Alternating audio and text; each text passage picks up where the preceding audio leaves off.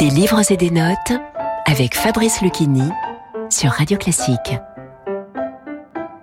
Éric Romer, de Mozart en Beethoven, essai sur la notion de profondeur en musique, 1998.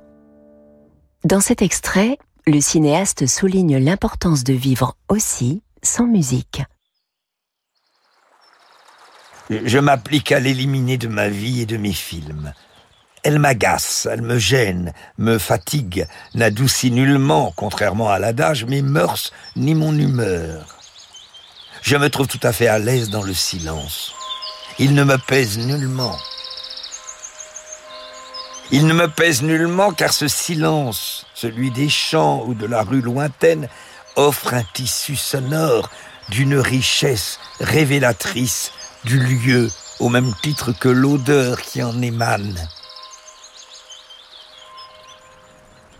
Une musique diffusée dans des endroits publics est déjà condamnable parce qu'elle leur enlève une part de leur personnalité, mais, mais en même temps qu'elle laisse l'environnement, elle pêche aussi contre elle-même, nous interdisant par sa présence superposée et imposée de la recevoir comme elle mérite de l'être, c'est-à-dire dans un recueillement absolu.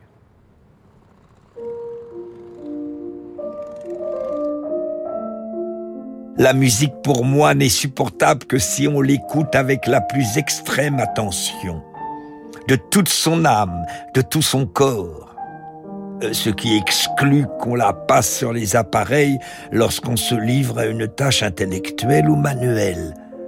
Cela ne nous oblige pas pour autant à rester immobile pendant l'écoute, comme au concert. Les œuvres dont je vais parler ici, et qui par certains côtés sont abstruses, sont aussi particulièrement dansantes.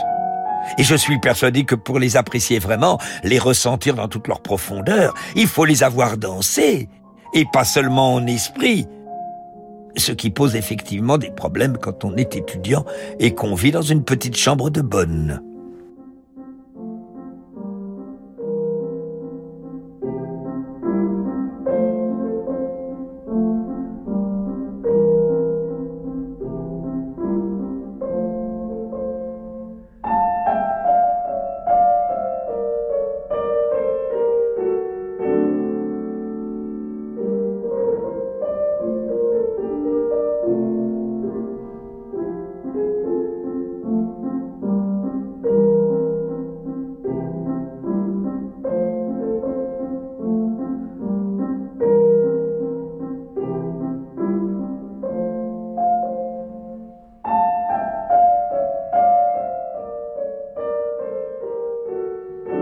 Vous écoutiez une lecture de De Mozart en Beethoven d'Éric Romer par Fabrice Lucchini.